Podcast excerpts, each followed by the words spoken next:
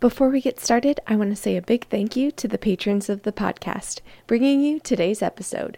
You can find out more about supporting the show at patreon.com slash diapers and disciples.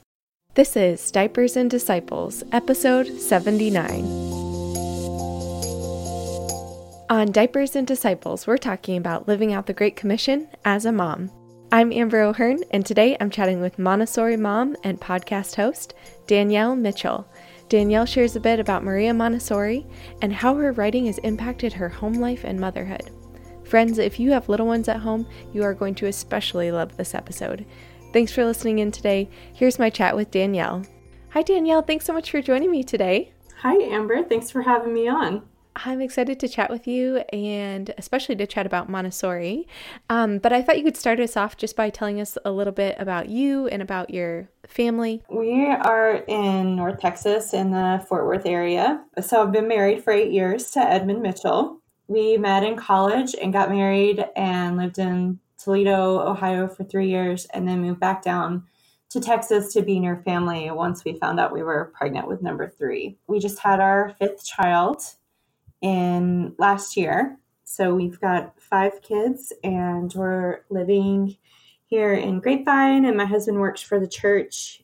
I do some doula work once or twice a year and work distance for my parents' family business. So it's kind of, and we homeschool our kids, which are the oldest is seven and the youngest is one, and the, the rest are spread out in between. That's awesome. I love that. Yeah, I love hearing that you do a little bit of doula work and you're homeschooling and you have five kids. And because I think a lot of times people say, you know, it's not possible to homeschool and, you know, do all those things. But um, uh, I love that you're just doing it. That's awesome.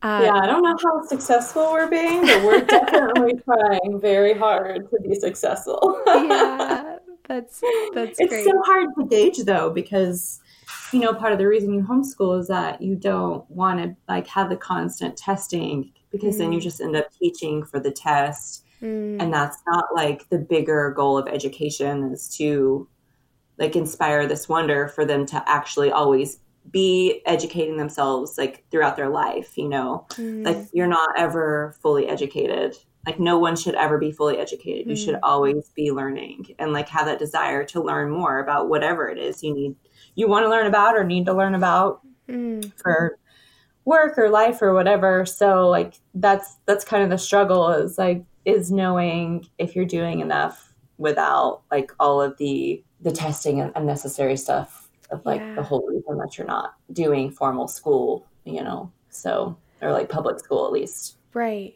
yeah, that's yeah. interesting. Have you uh, kind of always had that uh, vision and philosophy, or did you guys send send your kids to school first and then homeschool, or have you always been homeschooled? So we've always kind of like before we got married talked about homeschooling and how like it would be the ideal for our family if we could make it work. And I guess whenever um, the fourth was born, I got really overwhelmed. Um, and I struggle with postpartum depression. So I think a lot of that was part of it. And we also like move every year, even though we're like mm-hmm. in the same area, we're like always moving houses and switching around to like just try to make life work. And mm. so my, so we sent them to preschool, like a Montessori preschool for a year the oldest okay. two for like a year. And I, I think that really helped them and gave them a structure for, oh, like school is like this thing that we do. And like we have these like, like it's like they would actually sit down afterwards. And so it actually did give them a, a good, like the Montessori school gave them a good basis to start at home. It took a lot of the work out, out of it for me because I have a hard time being consistent, obviously, with pregnancies and births and newborns and diapers and you know, baby schedules that you have to work around at home all the time. So, yeah, we they did go to preschool for a little bit, um, but we ended up pulling them out and actually starting the homeschooling journey when they were the oldest two were like we were all basically sick for almost two months, mm-hmm. and we were paying tuition, but they couldn't go oh, because they were sick. Yeah. And so I was like, this is why people homeschool. We're just gonna do that. Like, let's just start. It's better than this. Like, they can still do their work when they're like recovering from being sick, but still can't go to school yet, yeah. or like in the middle of a like Christmas break or whatever. Yeah. So that's how we jumped in. Like, that was the push that guy gave me to start because I was super scared to start and overwhelmed. Yeah. Yeah, I love that. Our our plan is to homeschool next year too, and uh, we have a, a five year old and our five year old's the oldest actually, and um, a three year old who will kind of you know kind of tag along, and and then yeah. a, a, newborn, and um, yeah, the flexibility of it is just uh, so appealing. Where if you are sick, you can take some time off, or if you want to go on a family vacation, you can do that whenever, and it's not you know within a certain window that you have to fall into and yeah. um, yeah so I, I love that flexibility. Um, so you recently started a podcast montessori yeah. mom. Yeah. Yes. I, I would love for you to tell us a little bit about Maria Montessori uh, for people who maybe aren't familiar with her or her work or, you know, her education kind of model. Uh, could you tell us a little bit about um, what you've learned about her and her writing? Yeah, so Maria Montessori was actually a Catholic, and she grew up in Italy, like in late 18, late 1800s, and was actually one of the first women doctors um, that graduated from medical school uh, over there. So that's kind of like her background and how she she wanted to be a doctor. Her dad always told her that she should be a teacher because that's what women did, right? So she said, "No, I want to be a doctor." But after she graduated from medical school, it was still very faux pas to be a woman in the medical field. So they gave her like the most menial tasks. So they sent her to the basically the mentally challenged facility for young children to take care of their health needs and she ended up observing them and like saying they can learn. Like she just saw all the capabilities and like the possibilities of life basically. Like, she was so like pro-life and pro-child that mm. she just saw all the things that that could be and that the facilities that they were put in were hindering them really. Like they weren't given any opportunities to learn or given anything to work with. So that's kind of her background. And then like where she got started and interested in how children could learn. And so from that, she developed her method, and it's all about meeting the child where they're at and helping them be as independent as they want to be. Mm-hmm. Um, and working with that because every child goes through that independence phase that starts around three, right? Mm-hmm. Yeah. the terrible threes is when they start learning that they can say no and they want to say no and they want to have their own opinion and have a say and do their own thing. So um, she is all about like meeting them where they're at and taking that desire of learning and building on that and not forcing them to go through a certain curriculum. Like we're going to start on this subject. I don't care what it means to you. Like that's all public school. Like we're going to do the subject and no matter what it, like if you think it has anything to do with you or not like this is the material that we're going to cover. Like this is what you need to learn. Whereas she would take a child and put them in an environment that was prepared with all these like the richness of learning and goodness of things and like things in the culture.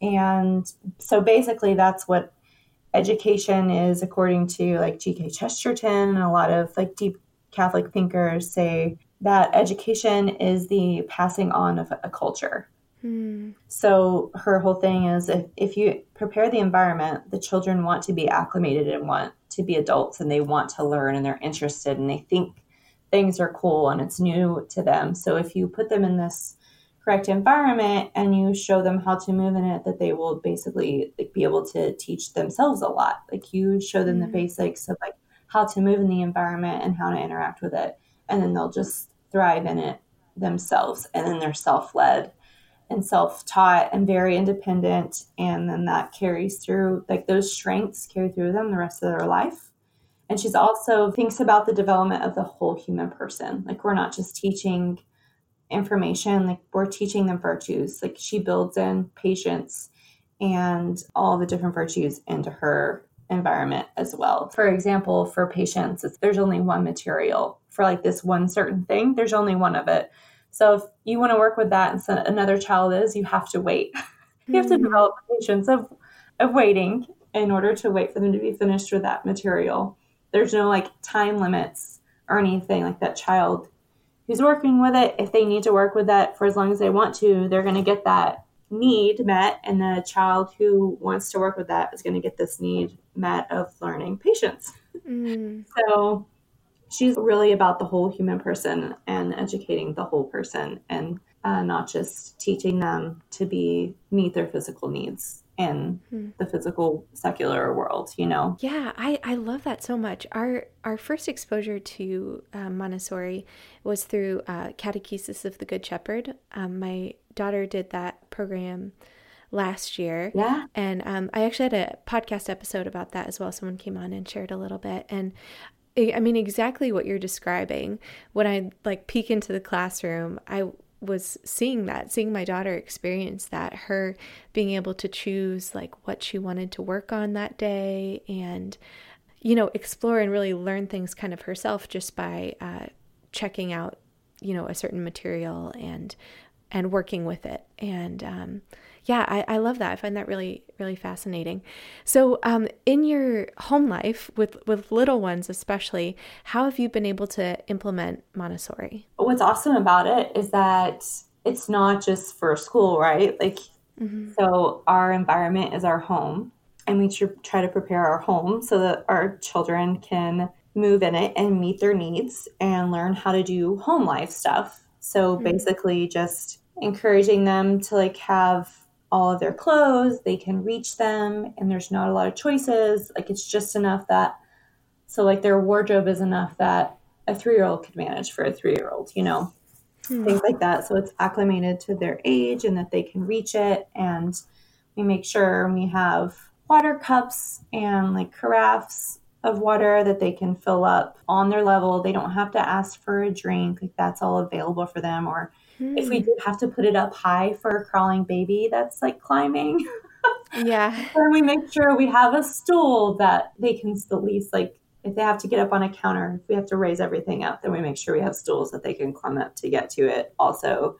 And so just things like that around the house and also in the way we speak. Montessori is a lot about making sure that the child has their own inner conscience and they're not always looking to somebody else to tell them what's right and wrong because in mm-hmm. life that gets us into trouble right if we're constantly looking to other people or other things to tell us what's right or wrong or what's going on like we should have this our own conscience developed with the holy spirit you know like the mm-hmm. part of the mm-hmm. holy spirit is discernment and wisdom of what's good and what's not so just in the way we speak with them like trying to say, you know, what do you think about that? Or if they do something like write a picture, not saying, oh, good job, but how, what do you think about this work? Are you excited about it? Are you proud of this? Really letting them direct how they feel about it and not us us always having to have a say about their emotions and their feelings you know mm, that's so interesting i i never i mean even that particular example of like the the piece of artwork that a child does and asking you know what what they think about that. That is not even something that I would have thought about. That's that's really interesting. I love that. Yeah. So that's those type of things is how we implement Montessori. I do have like some of the we homeschool. So I have some of the works that would you would find in a Montessori classroom and we use those because they're very hands-on and very sensorial. Um, so another one of her philosophies is that if you can add the more of the senses you can add into a work the better that they're going to learn it and make it concrete in their mind. They, they're going to connect it better because we learn through our senses whether it's sight smell taste or touch. It's a much different to like you read something in a book but if you can read it and see it and touch it that's much more of a learning experience. So take for example horse like if you read just read about a horse it's all just on this page or maybe like what you kind of imagine in your mind but then if you read it and like you see a picture of it it's like oh now it makes a lot of sense to where like you're reading about the horse and like what they do. Now you can like see maybe an image of a horse and like an image of a horse moving, then that makes another dot. But if you like have a horse in front of you and you can touch it and literally like watch it and like feel its hooves mm. beat on the ground, sit on the horse or lead it around or whatever, watch it do what it does. That's the biggest learning experience is like have the actual thing and like you're reading about it, you see it, you touch it, like that's a whole it's a whole body sensorial experience to like learn about it. So yeah, so translated across the board is it's pretty cool. It's also a lot. So we do a lot of the just using her philosophy and how we parent and how we have our home environment set up. Hmm. That's how we mostly Montessori. Yeah. We do a little bit of school Montessori, but mostly just how we treat them at home. Hmm. That's great. So do you feel like you do a lot of things outside the home as well? Uh, like for example, the horse example that you brought up, do you feel like once you, you know, talk about something in your home, there's a lot of kind of like, I mean, I'm hesitant to use the word like field trip, but do you feel like then you're like doing experiential stuff outside the home as well to kind of go with that? So I am really bad, really bad at doing that kind of stuff.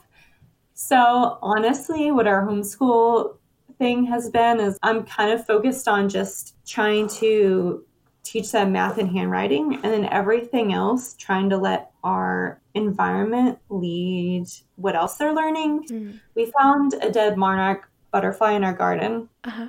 So I was like, oh, look, here's a butterfly. And then, like, we took that inside, and then I ended up printing off a life cycle chart of like the butterfly and what it does and so then we learned about like so then we like went and looked around for the cocoon like the little mm-hmm. eggs and that they lay and all of that so that kind of was like okay well this is our science thing for this week or whatever and we kept that around for a while and collected caterpillars and hmm. so that that that's kind of how we end up homeschooling other than yeah, just letting the environment lead us and like teach us even like in our home life. So, yeah, I think there's so much wisdom in that. And that takes a lot of the pressure off of you as well because it's it's just what your kids are experiencing in the home that you've prepared and then right. as things come up being able to explain and like learn along with your kids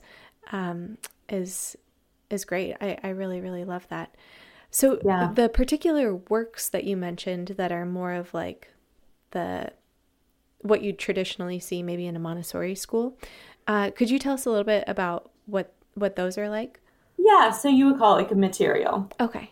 Um, so like for letters, we have Maria Montessori has sandpaper letters. So letters cut out of sandpaper and they're like glued to a little wood square basically like a thin wooden square.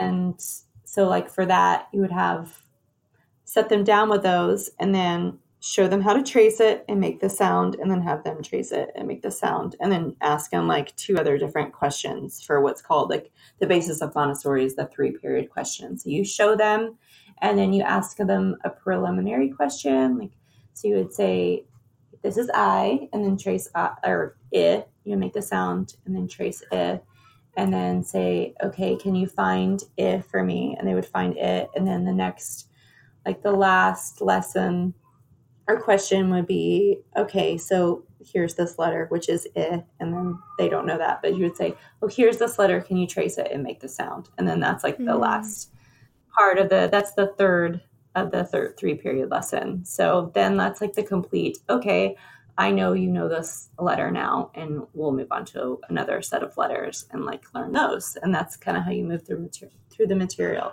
And mm-hmm. then they they go back and work with it themselves later whenever they want. It's just available. So we have like cabinets at home with like all the materials in it that I keep child locked. And then when we're having like it's school time and the baby that crawls around and gets into everything is napping, like we have a two hour period. Of, we have free time to work on our Montessori work. So, mm. yeah. Yeah, that's great. And I'm glad you mentioned that because I think that's a helpful kind of caveat because I, I could imagine my like just myself bringing in a bunch of Montessori material, thinking like this is going to be great, but then having it around just all the time and it being kind of uh, crazy and becoming more of like just toys that we just kind of play with all the time and not really something that we are intentionally working with and you know touching and working through. So um yeah i think that's just a great little side tip to have it put away specifically for a, a certain time. So that it's it's special. Right. Like yeah and like this we treat differently and like yeah then you're you're there because montessori is well she would say that she could have 30 kids in a room and then be able to manage themselves. Like once you acclimate the child to the environment like bring a new child in and like teach them how everything goes show introduce them to the material and how to mm-hmm. work with it that they could manage themselves and in that way you could have a lot more children in the room and actually less teachers. But she would also have a room for just three to six year olds. Mm. So you're not going to have a one year old crawling baby pouring material that's full of water. Pouring is they actually have a tray with little things, carafes of water that are like tiny for their mm-hmm. hands to learn how to pour. Like that's a separate work to learn how to pour water, pour beans, or to help get control of the movement for your body yeah, sometimes I forget. I'm like, oh, I think I should have be able to have all this stuff out all the time, but I forget they're kind of in isolated ages. Right. And they're different. So it's different at home. Doesn't mean you can't do it. Also, when you have older kids, they can watch out for the babies. Right. So, so I have an alarm system built in. the baby's getting into this, and we can catch it before it gets crazy. right. Yeah, that makes sense. So, um, I'm wondering for moms who are like interested in kind of implementing Montessori or this is like resonating with them like as you're as you're sharing, but they haven't done this method of parenting and home life and is yeah. it is it hard to transition? I don't know if you guys actually had that transition if you've kind of always been talking about it, but I'm wondering how you transition from you know, however you've been doing home life now to more of a Montessori kind of lifestyle? Yeah, so I didn't find find Montessori in her works until my second was born. Oh, okay. So we haven't always done it, and it's definitely new to me. I mean, I grew up public school, and like I feel like completely opposite of her philosophy. Mm-hmm. So the biggest transition is not for the kids, but us as adults to like retrain our mind. Mm. But it's just been slow reading her books and just doing a little bit here and there. And like you have these little successes, you know, and just take one thing and say, I'm just going to try this one little thing that like this person says is Montessori and you can do at home. And once you do it and like it, it goes well and you're like, oh, wow, like this worked. And now for instance, washing like your kids washing your hands. Like you wouldn't think that your one year old can like wash their hands, but if you like get them either a sink low enough or a safe enough stool for them to get up to the bathroom, they're super interested and yeah. they're like doing it. Hmm.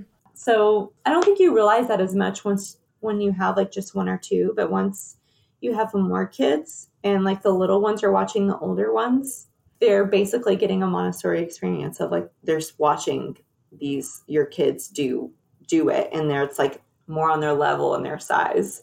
And so they're they just absorb more that way for mm-hmm. some reason. I don't know if they just don't see adults do it as much because it's higher up.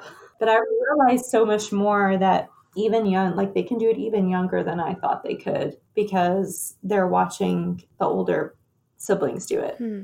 So yeah, basically we started out slow and just okay, I'm just going to do this one thing and implement it. And when that went well, okay, well, I'll just then I'll start on the next thing and just work on like one thing at a time. And basically was like trying to read out loud to my husband to like get him on board. is he on so, board with it, would you say? Yeah, he is. And he actually did Montessori school for a couple of years when he was younger, when his parents were stationed in Germany. Oh, okay. In Germany, so he like doesn't realize, I guess, how much of Montessori like things are that we're doing until he like has flashbacks. Hmm. But yeah, he's open to it. I just am bad at explaining things probably. So we try to do it and as long as I'm like explaining and talking about it, then he's on board. Hmm. It's just my personality is I don't talk a whole lot Mhm. and he talks a lot, so that's a barrier. The difference in our lingual capabilities and personalities. Yeah. I I am wondering, like, as you were talking about the sink and like having uh, water to be able to pour at their level to get their water. I'm I'm loving this, by the way. I so many of these things I wouldn't have thought of, but I'm wondering when you have. I wonder if you have run into this at all, where you have other kids over who aren't familiar with like a Montessori kind of home environment. Yes. Is there like craziness? yes. so There is. do you is there any way to kind of like prepare for that or is that usually like you set things up or h- how do you do that a play date and like yeah, if it's just a play date and like I'm just trying to like we're just trying to have friends and like hang out with people, I kind of just I put everything away. yeah honestly, because we have acclimated our kids to how we want to for them to be in our environment, right? So we have open cups, like not sippy cups, open cups with carafes that they can pour, but it has to stay in the kitchen. Like it doesn't go in any other room. That's our rules. Kids are really like if you are consistent about it, they acclimate really quickly, especially if they grow up in it. So they just know. And so other kids come over in most homes, you have a sippy cup and the kids can take it wherever. And, you know, we have that for our one year old. But Mhm. once she learns how to pour and like is really good at holding a cup, we'll take the sippy cup away and it'll just be, it'll probably be a week of helping her understand that this open cup stays at her little table and it doesn't go anywhere else, you know? right but other yeah so other families other kids they they just it's different than their home so we usually just put it up. Hmm and then it's like maybe an hour or two play date and then we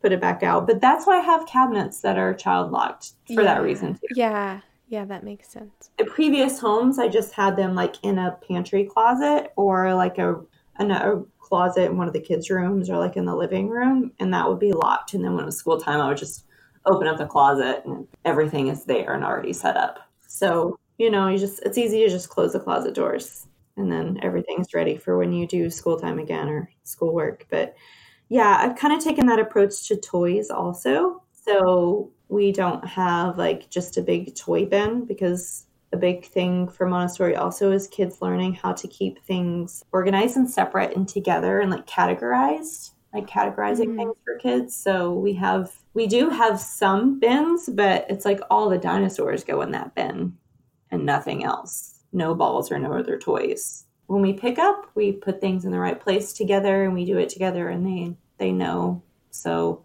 yeah, my, like when we go to my parents' house, my mom like has this big toy bin. She wants all the toys to go in this one bin, but it's confusing because then they're like ten different parts to this one toy, and it's all strewed around in this bin, and the kids can't find it, and so they end up just chewing on them or using them for other purposes. hmm yeah yeah that's so interesting. We we recently switched to doing um kind of like individual bins for individual things like vehicles or you know Yeah. dolls whatever. Yeah, things wheels, um, things with legs. yeah.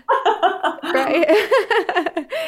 Yeah. And oh so the cleanup i wanted to ask you about that because um i think what i'm realizing is that i just need to be more a part of cleanup with the ages of my kids. Yeah. because even even if it's like all you i feel like saying like all you have to do is put the costumes back in the box but there's just i, I think it probably is just their ages how involved in like the cleanup process are you so it's hard when you have kids that are different ages, right?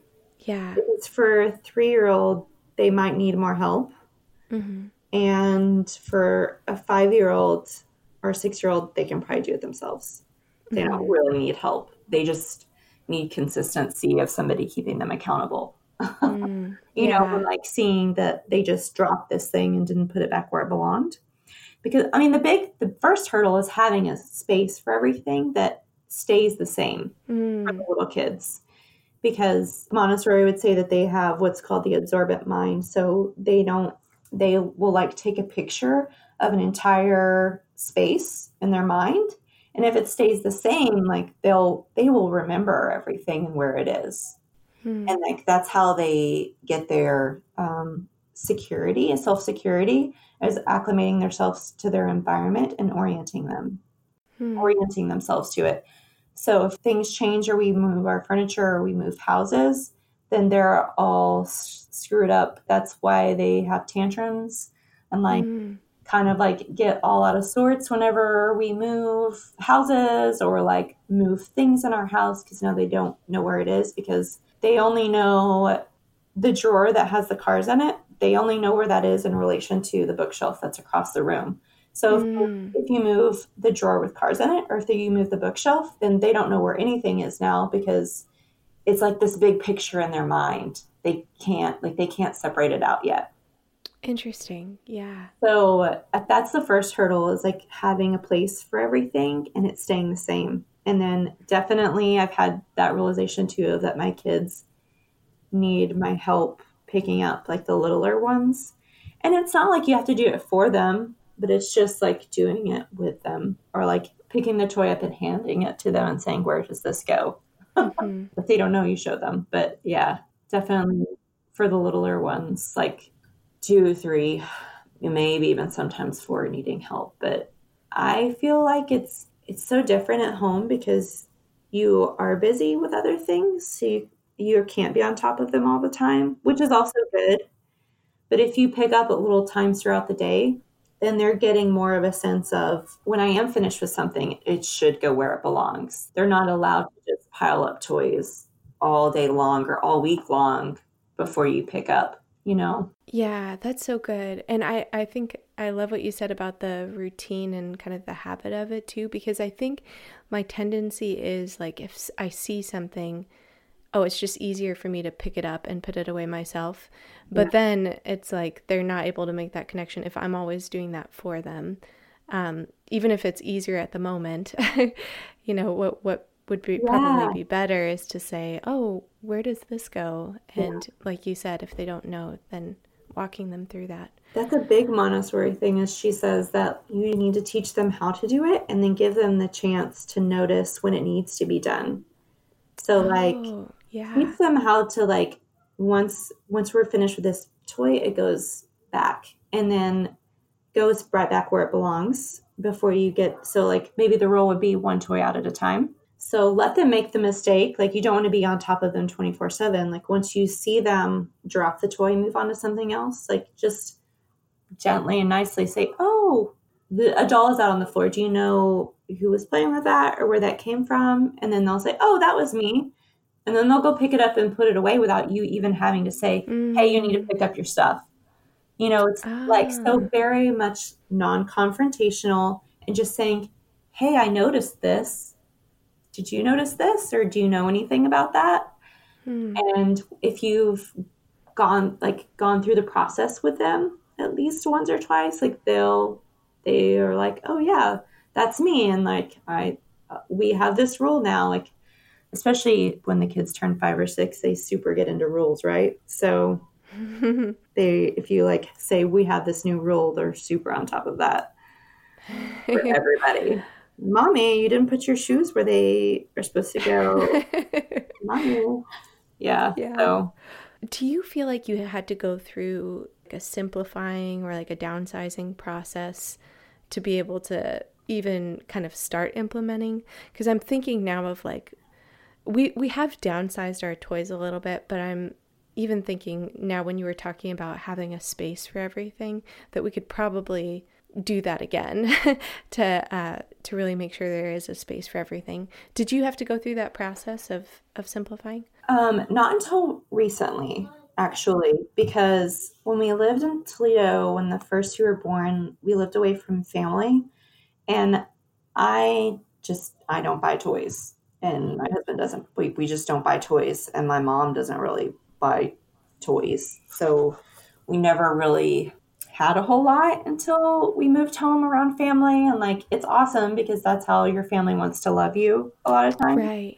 Yeah. Um so recently, yeah, we've been we've had to thin out and donate and like at Christmas, I didn't even like we went away for Christmas to the family Christmas and literally came back with a trunk full of new things. So mm-hmm. I didn't even get it out of the box until I had made space in the house, which meant taking things out of the places we already have and putting them in the attic or donating them, saying like we're we're done with this or this will go away for a younger child, like whenever they they're ready for it. Mm-hmm. And then putting a few things out, whatever would fit in that space, and then the rest just mm. stayed in boxes until we filtered through it. But yeah, there's like there's only a certain amount of space in the room we have for toys, and like we don't bring anything more than that uh, unless it's like helium balloons. yeah, yeah. like balloons from a party, like that's like we just that's the space we have for toys. And then if you have like this allotted space, you're not going to have more than you can fit in your home reasonably. But also thinking about how old your kids are because, you know, like a three year old can't manage what a five year old can, or what a, like a five year old can't manage what an adult can. So if you are noticing that they're making like a big mess of things and like things are constantly being messy, then it's probably just too much for them to handle. Mm they can only manage what they can handle anyways you know they're not there yet you wouldn't you wouldn't put like a, a junior swimmer in a in an olympic size swimming pool and say okay go like do 10 laps mm-hmm. they're they just can't manage it right so it's like unreasonable expectations do you feel like you have some resources or like a particular montessori book that you would point people to who are interested in, say, like either, you know, first introduction to Montessori or trying to figure out like age appropriate kind of Montessori. Um, are there resources that that you would recommend? So, if you want to just like read about Maria's philosophy and basically just like fall in love with her thoughts. mm-hmm. and I would recommend a book that's called Spontaneous Activity and Education by Maria Montessori. Okay. But if you're like want to just take a look at what like a book that talks about what your home would look like or how to even like make your home a Montessori environment for your kids, then I would recommend a book that's called Montessori from the Start by Paula Polk hmm. Lillard. Okay. Um, and she literally goes through every room in your house that could be acclimated to your child and how to do it mm. and like hmm. what materials to get because Maria Montessori is really good about this philosophy and like a big picture. And she doesn't explain exactly like how to do the little things. But this book, like this um, this woman, um, Paula Lillard, like really takes you through like, okay, this is like how you would takes you through your home and like how it would actually look like in a home environment. Mm. So, and but that's Montessori from the start. It's probably more like three to six year old kids. And Montessori's got some other books for like older kids. But I feel like that's Montessori's more, her philosophy is most helpful for young children. Mm. Definitely like useful all the way up to 12 and like her, just in her philosophy about education and approaching that and um, approaching like the independence of the child and like just respect for the child really mm. um, goes all the way up. But um, yeah, she's super helpful for like little kids. Maybe it's just because I wasn't raised around a lot of little kids, so like I just didn't know how to like what to expect. Mm-hmm. Yeah, and she like that's... fulfilled all those expectations of like what I could expect, mm. uh, like of a toddler. So yeah, and I feel like I am often surprised at what my three year old or what my five year old can handle or what they can do. And um, yeah, I'm interested. I'll be interested to read, uh, to look into that and, and read a little bit more because I think there's probably, I'm sure there's probably more that they're capable of that I'm like not even aware of. So I'm not even providing the opportunity for it. Yeah. So um, yeah, I, I love that you mentioned that. Yeah. Um, well, Danielle, I'd love to ask you how have you seen the Lord at work in your life the last year? Oh man, that's a big question. It is, yeah. In a year, I mean, that's a long time. A lot of things have probably happened for you guys. To be like, put my heart out on the table, actually, um, I've actually been really struggling in my faith the last year. Um, and part of that probably has a lot to do with having a baby and going through um, postpartum depression again. Mm-hmm. But um, because the like especially during the newborn period, as you probably know very well, mm-hmm. you really lose your routine and mm-hmm. your ability to, to, take care of your own needs for a while.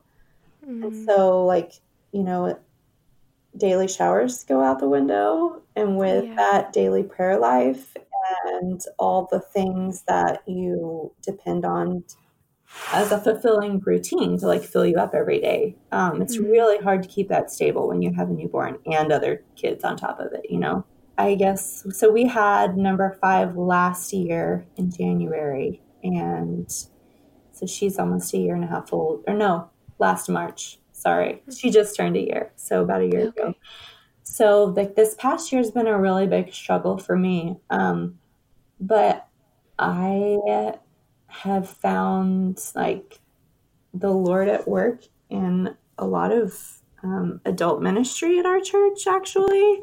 Hmm. Um, which I guess to toot my husband's horn has like has started up a lot of great um, ministries uh, at our parish that allow you to like go and just talk openly about where you are in your faith. And it's okay mm. to like say, yeah, like I've been a cradle Catholic my whole life. And there's been times whenever I've been like so on fire. And then other times where I'm like doubting, like, okay, God, are, do you actually exist? Like, I've never actually really seen you. And I mm. have like, you know, like you just go through dark periods in your life sometimes where it's like, yeah, everybody goes through those and it's hard to um, admit that you are like you want to be that strong person and like also there's a part of you that's like thinking that uh, you're ungrateful because you know in the back of your mind these things that the lord has done for you but mm-hmm. you hmm. don't feel them right now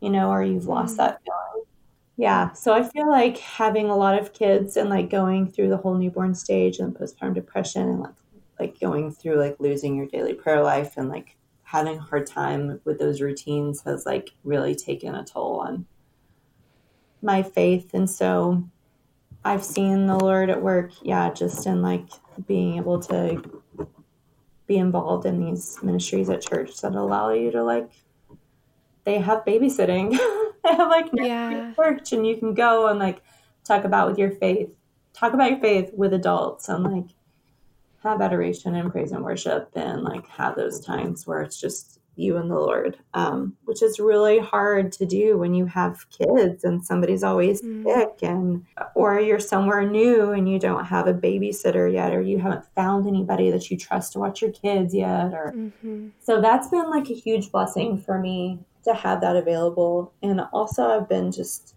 trying I have like this heart that likes to suffer for the rest of the world. I don't know why, but mm. yeah. So I can like look at all the suffering in the world and just feel like, oh my gosh, God, like where are you and why would you let this happen? Mm. So I've just been trying to like combat that with the thankfulness for what the Lord has done for me and like mm. the big things and the little things like, oh my gosh, we have a house. Like that's huge. yeah. We have a house that we don't get wet when it rains. We're not scared when there's like 50 mile an hour winds or like tornadoes around because we have a shelter. You know, we're not mm.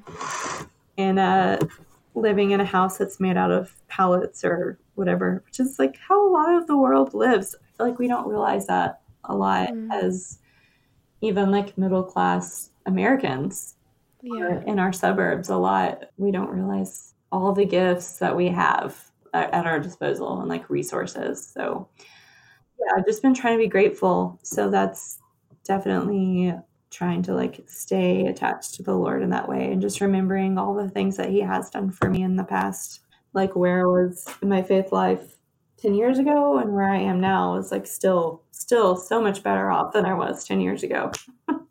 so, yeah, I I so appreciate you saying that because I I, mean, uh, there's so many um, young moms or new moms that listen to the show and I think that um, it can feel like, you know, when you have a newborn is this ever going to end? Or yeah. is this going to be my life um, forever it's so true. And yeah so it's good to hear people who are going through that too so you don't feel alone in that it's so hard to remember when you're in it and when other moms come to me and say that it's such a good reminder for myself because i've finally come up with this motto that's like basically just give yourself a year mm Give yourself a year to get back to normal. Mm, that's so good.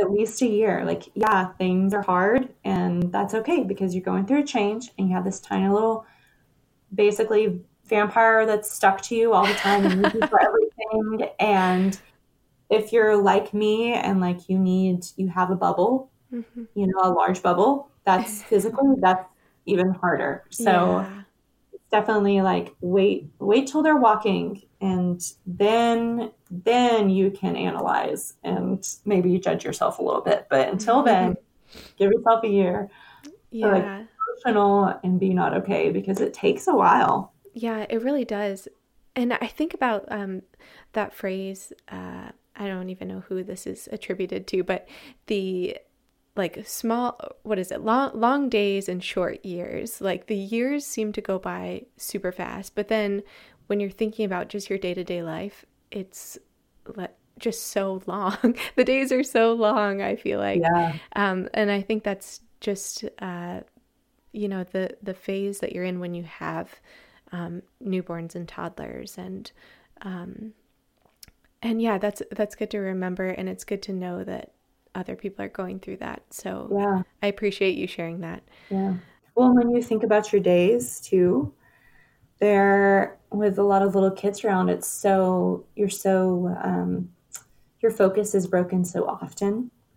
Mm. So like your attention's like you're always switching your attention to something else. Yeah. Statistically, like they've done research on and like especially with social media, and like when you're doing your work and you break from your work to look at social media, how much it slows down your production and your cognitive, like your cognition, and like mm. how well your brain's working. So if you think like a mom at home with all these little kids and like you're constantly, your mind's going from finish this chore, uh, change this diaper, this kid's screaming, like, you know, um, this kid needs help with their shoes. Like you're constantly constantly switching from like kid to kid to kid to house chore, like meals, like it's always like just bouncing around. Mm. So it totally makes sense that it's that it makes it so much harder. yeah. Yeah, that's interesting. I had never even put that together, but you're absolutely right. Yeah, that does um I'm sure make it it feel longer and when you have that that break, yeah, I mean, even when I feel like I have a moment where I can uh, sit down and like read a couple pages in a book, and it's like, then I'm interrupted by something. And then, you know, the next day when I have a minute to look at the book again, it's like I have to reread the page because it was like, oh, I know I've read this, but yeah. I just, yeah, it, everything takes a little bit longer. Yeah, so. it makes it hard um, for you to focus on anything when your hmm. attention span is broken up like that so often and it takes mm-hmm. a hmm. while to get back to being able to focus again like after mm-hmm. you hmm. have a break like it takes an acclimation period and who's going to get yeah. that right yeah you enough just to find time to read a book or pray and then you have to like have time to like settle down from like your mind bouncing back and forth like it's got to have time to settle before you can mm-hmm. focus that's so interesting yeah that's great that's great to think about hmm. Um, and what would you say, Danielle, is your favorite part of your home and why? My favorite part of my home is probably outside. Mm. I'm like a big outdoors person and I don't know why I just get so much fulfillment from like growing things and them looking pretty, but more so like growing vegetables and food. Mm. It's so cool to plant a seed, take care of it, and then with it, put food on mm. your table. It's just the biggest sense of completion and satisfaction.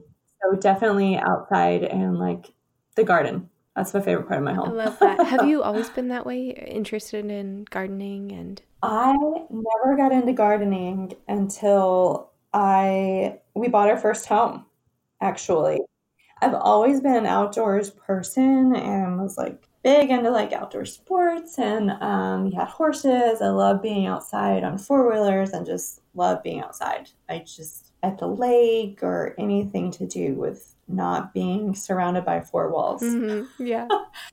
so like that's always been a part of it. But then um, I think after like having kids and like having a husband um, and then having our own property and being able to like from that property like fulfill the vocation of also caring for my kids and my husband by feeding them with like something I've grown with mm. my own mm. hands is yeah, it didn't become a thing until we like had our own place. Yeah. It was just like the biggest thing for me. And like since then I have like has sprung up this dream of I want to be like self have one of those homestead farms and be self sustainable yeah. and like yeah. That'd be so mm. cool. Probably will never happen, but that's like the ultimate dream if I want to like fulfill mm. my soul. Probably in a selfish way. That's great. Um, someone was, I was talking to someone else about this, and they were talking about um, getting chickens and how chickens are kind of like the gateway into other things because then you end up getting like goats and then your garden is like yeah. so expanded and it just like continues to grow and grow and grow so yeah. one step at a time yeah um and what have you been loving recently ice cream is definitely always something that is like a thread in my life. I've always loved. Me too. I'm emotional eater. If you can't tell, definitely look to food for her pleasure, which is probably not good. But um, kind of on a crazy note, I have actually just discovered who Lady Gaga is. Oh yeah. So you hadn't been familiar with any of her her music prior to? No, I have like heard her name and knew she was like some singer. And then we were on like a long flight this this year and so she has she's like in a movie now. Like she has like a big movie oh, out where she's I didn't realize that. The Star is Born. Okay. So she's like the main actress in it. So on the movie she's singing, right? And I was like, "Oh my gosh, she has a voice." Yeah. Like so she's super talented as like a musician and a performer and uh, definitely is like has such ambition to the point where she is like totally destroying her body to like reach her goals mm, yeah.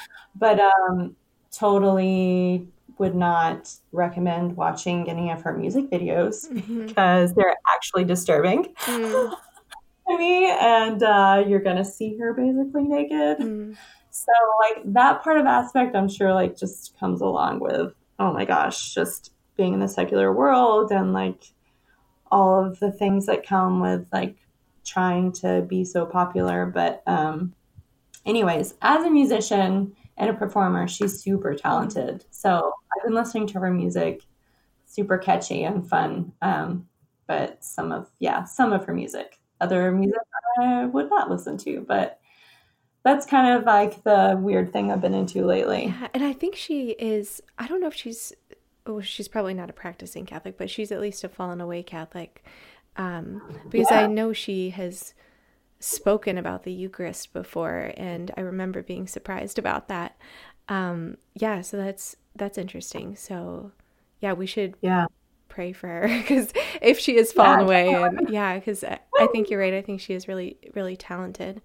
Um, yeah. yeah, that's awesome. And uh, my last question do you have any mom hacks to share or something that's making your life a little easier? There are so many. so many. Like every day is a discovery.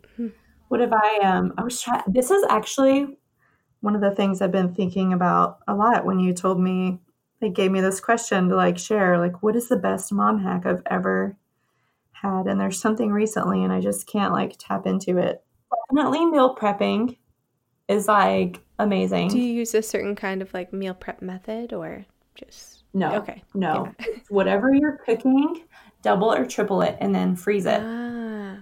So like if you're cooking dinner for that night, make it for like three times the amount as it, you would need mm-hmm. and then just like put that in the freezer if it's freezable, of course. Yeah. Yeah, that's like probably the biggest mom hack. I mean, instead of like when you're pregnant and everybody's like, oh, the nursery theme and like decorations on all this, I'm like, none of that. like I'm just I'm just Meals. making food. Yeah. I am filling up an entire freezer full of meals to like feed us for half a year. Mm.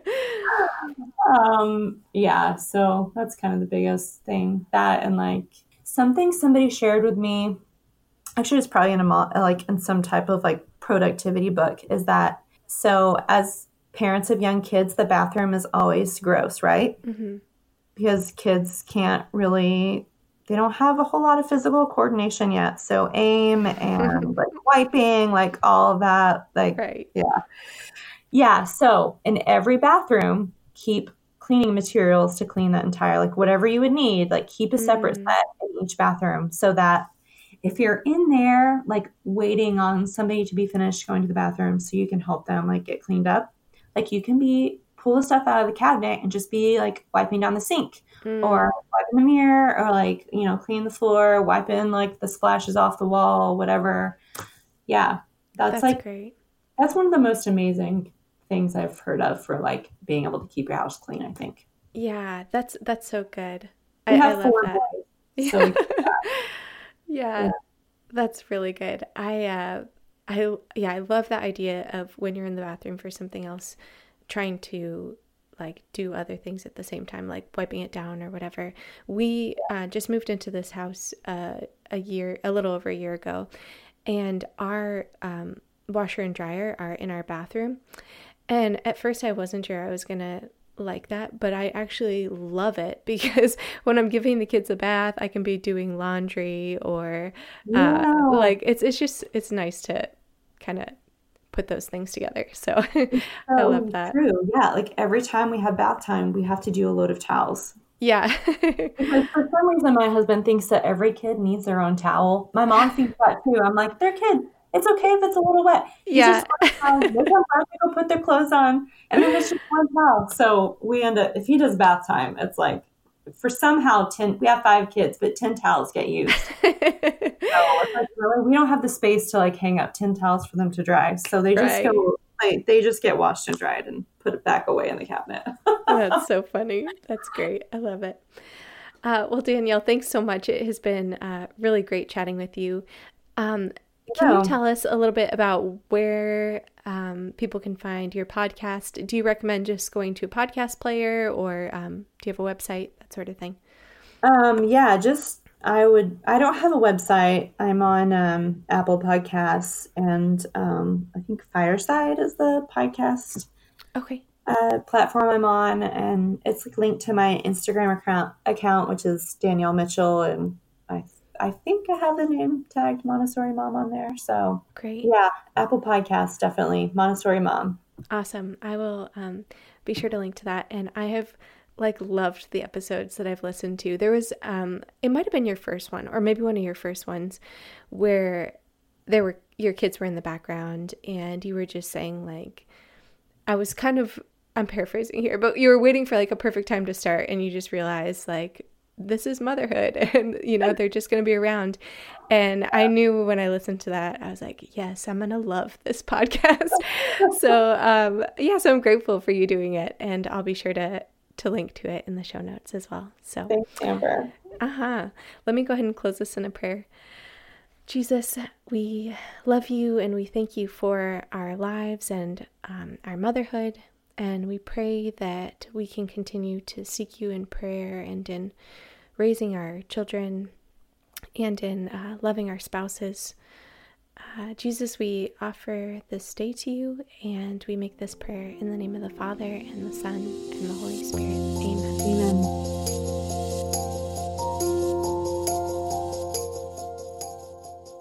Hi, friends. I so appreciated Danielle's honesty with going through a season of hardship and doubt, especially when you have a newborn or little ones at home. In today's culture, where many of us don't live near family or don't know our neighbors or have any sort of community established, I know it can feel isolating and lonely. Please know that you are especially in my prayers this week. You can find the show notes for today's episode at diapersanddisciples.com. Thanks for listening in today, friends. God bless.